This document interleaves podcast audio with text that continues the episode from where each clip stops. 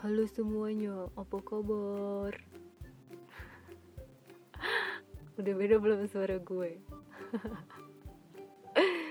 Gak jelas, ih bosen Denger suara sendiri bosen Cringe banget tiap kali dengerin ulang rekaman gue Bosen Kayak pengen punya alat pengubah suara gitu deh Apa sih namanya? Aduh gak tau lah gue gaptek biar bisa ngerubah-rubah suara jadi suara anak kecil gitu kan. Lucu kayaknya ya. Oh iya mau cerita dikit. Uh, kan kemarin gue main tuh PUBG sama random squad. Terus uh, dia nggak percaya dong kalau gue ini cewek. Karena kan gue pakai nama Dion ya kan? Terus dia nanya lo ini cewek apa cowok? Lah kedengarannya suara aku cewek apa cowok? Gue bilang gitu. Terus dia bilang abis namanya kayak cowok sih gue bilang lagi emansipasi dong. Cewek zaman sekarang masa nggak boleh pakai nama cowok. Artis juga ada yang namanya Celine Dion gue bilang gitu.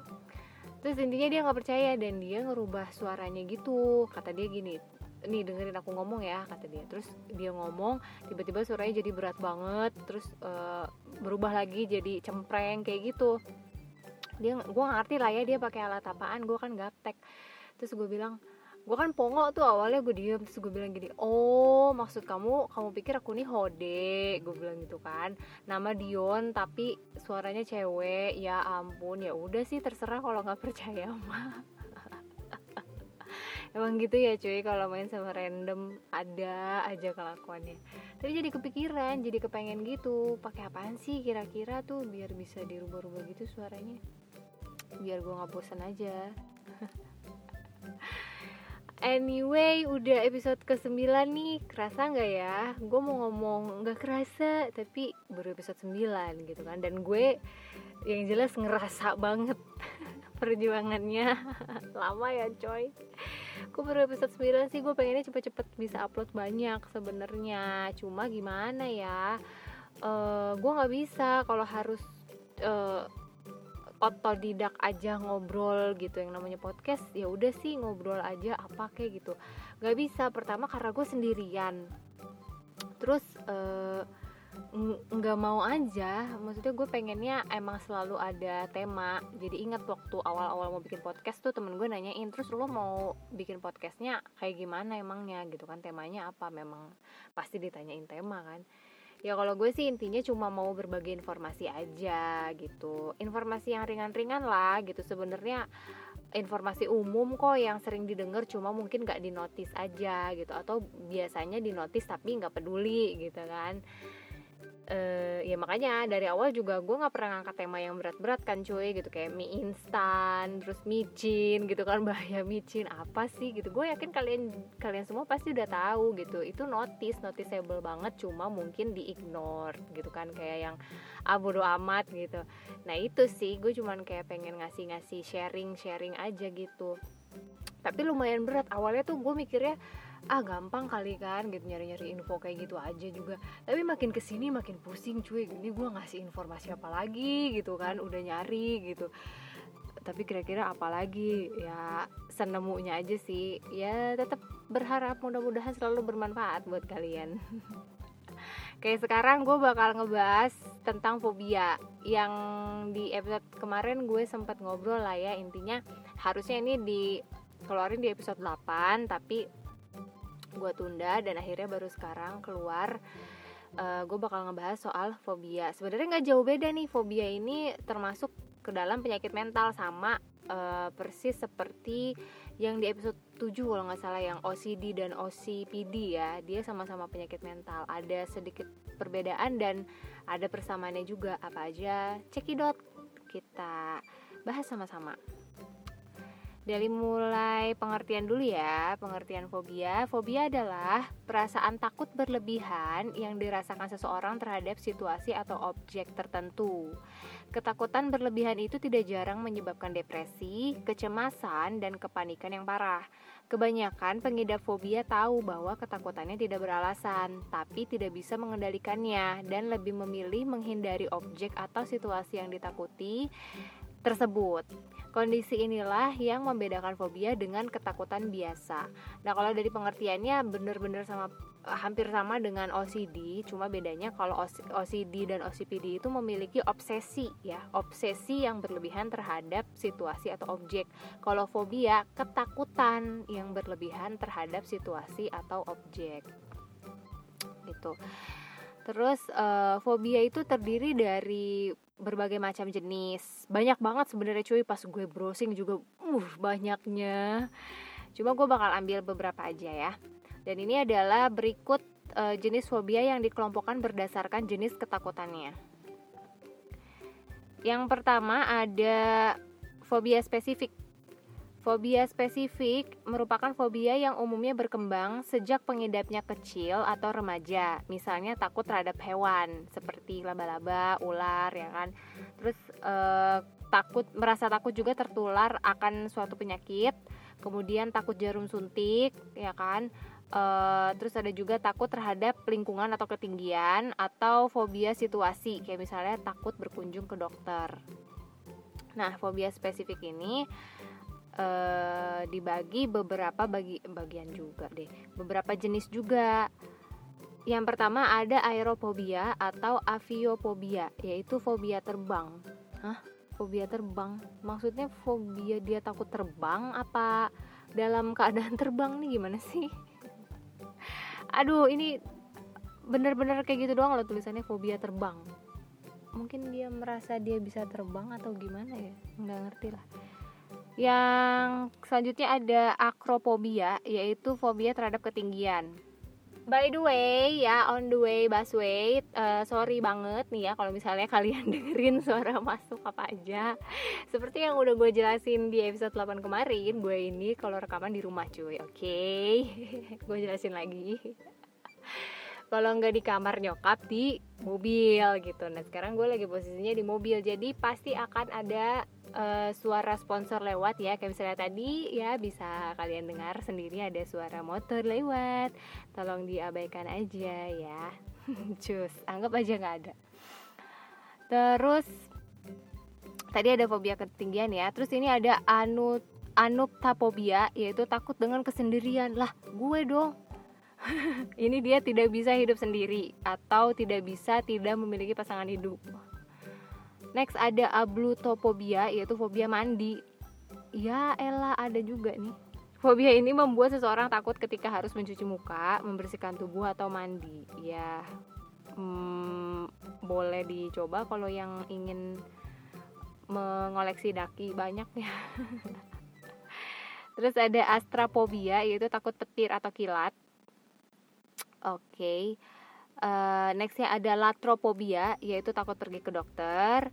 Ada ombrophobia yaitu ketakutan berlebihan pada petir dan kehujanan. Oh tadi kan petir atau kilat ya. Kalau ini petir dan kehujanan.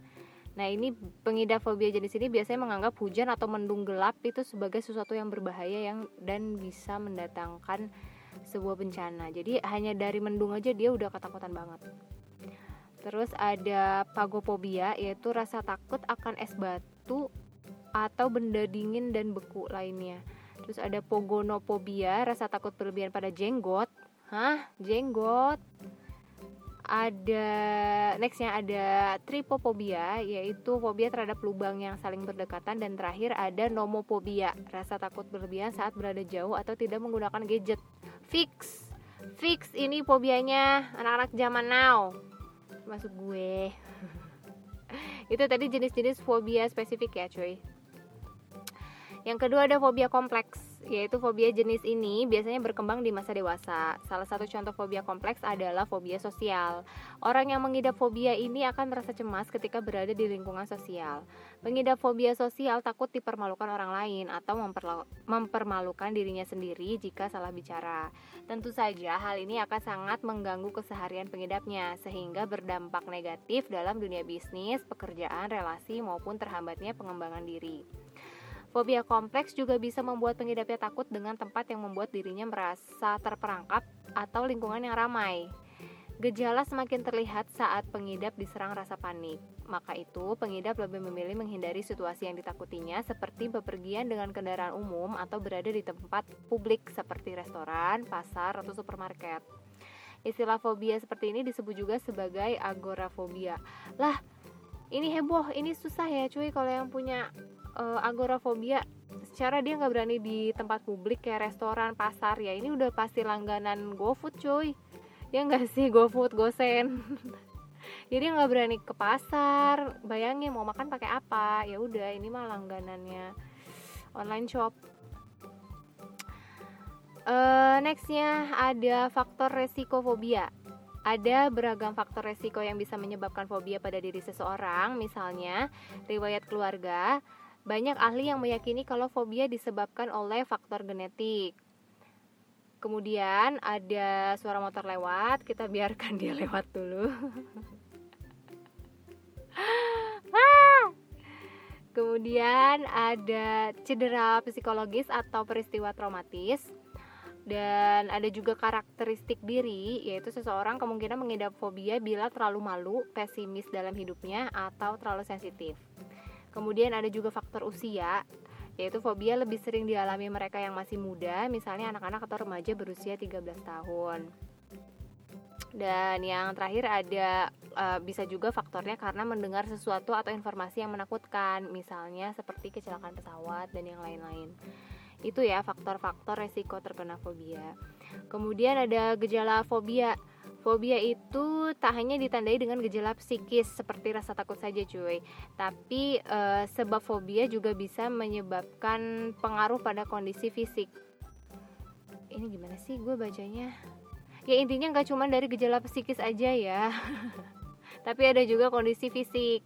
Berikut beberapa gejala fisik yang bisa dialami pengidap fobia. Yang pertama, disorientasi atau bingung, pusing dan sakit kepala, dada terasa sesak dan nyeri, sesak nafas, detak jantung meningkat, tubuh gemetar dan berkeringat, telinga berdengung, sensasi ingin buang air kecil dan mulut terasa kering. Nah, itu ciri-ciri fisiknya.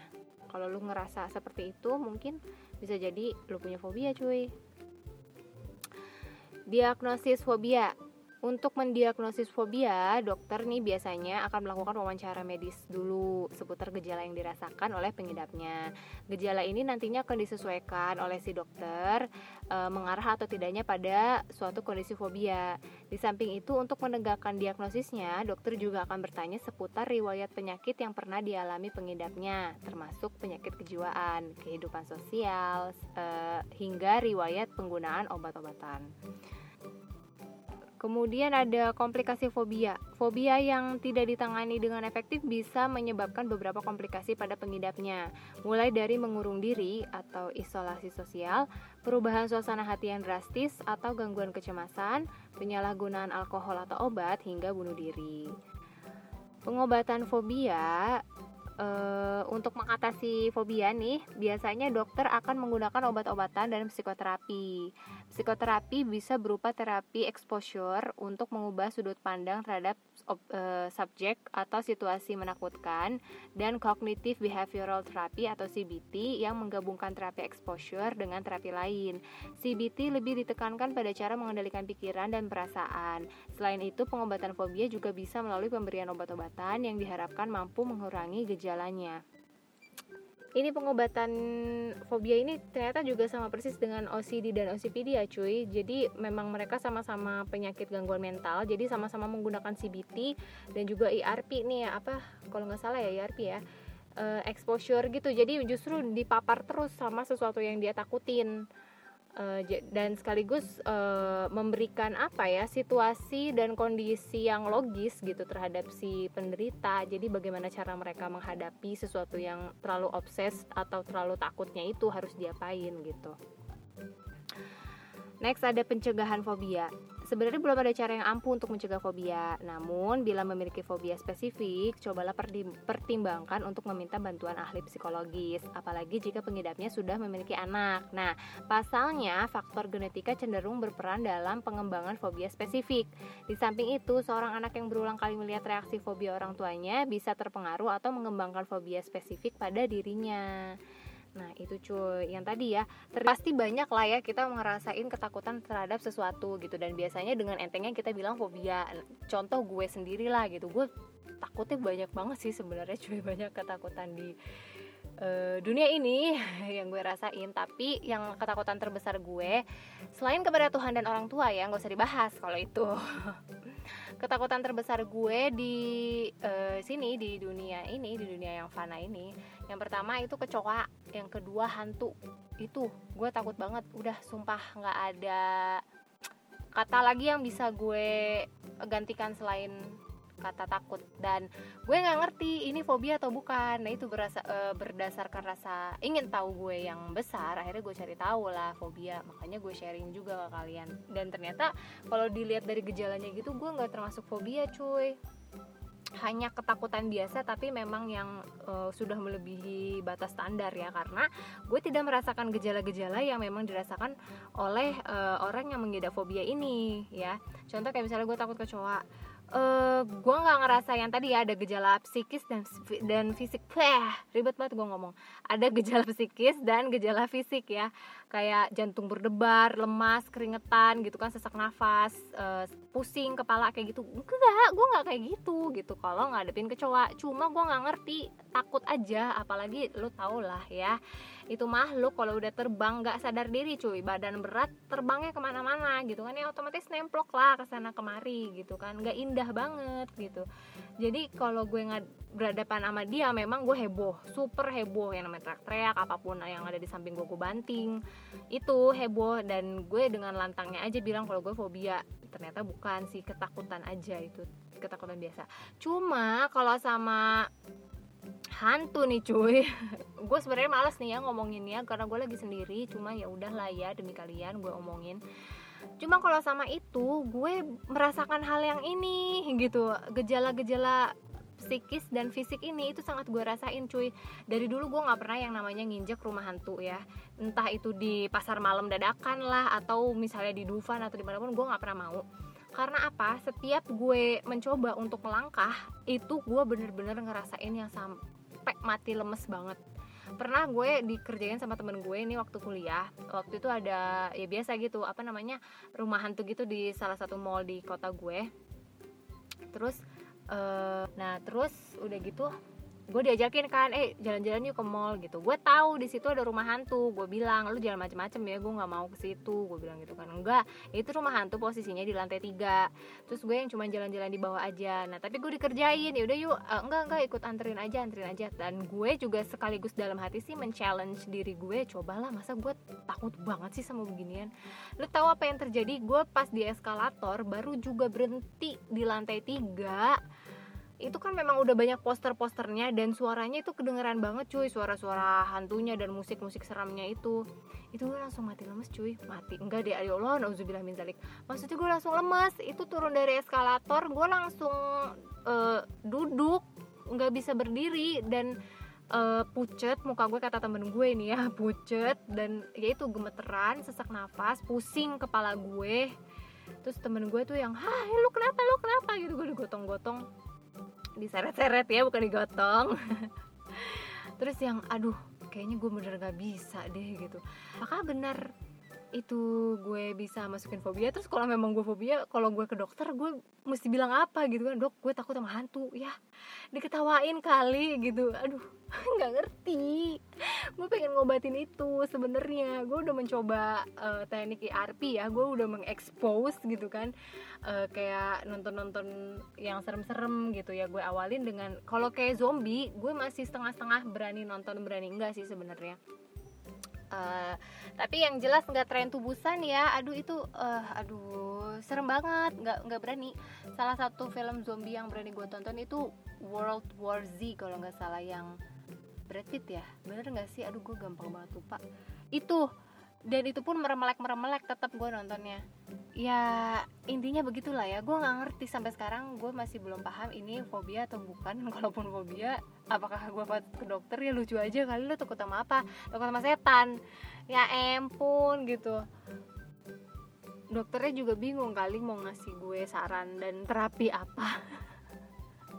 Masa gue harus disimpan di rumah angker sih? Elah Yeay sudah ya kita sudahi saja pembicaraan tentang fobia kali ini karena sudah makin banyak sponsor cuy. Aduh ini gue padahal udah makin malam deh uh, rekamannya.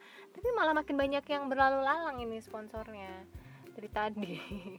Kalau makin malam jujur gue makin ngantuk sekarang sekarang ini.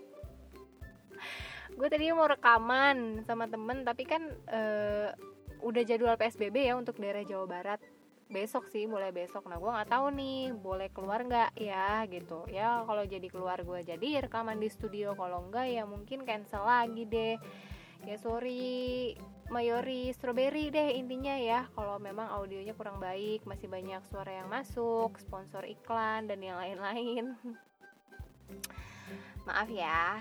Dan thank you so much nggak pernah berhenti. Gue ucapin makasih buat kalian yang udah dengerin. Jangan lupa follow ya All You Can Eat Podcast dan promosiin juga ke teman-teman dan saudara. Uh, makasih banget sayang kalian semuanya. Dadah, bye bye, sampai jumpa di episode selanjutnya. Dadah, muah muah muah.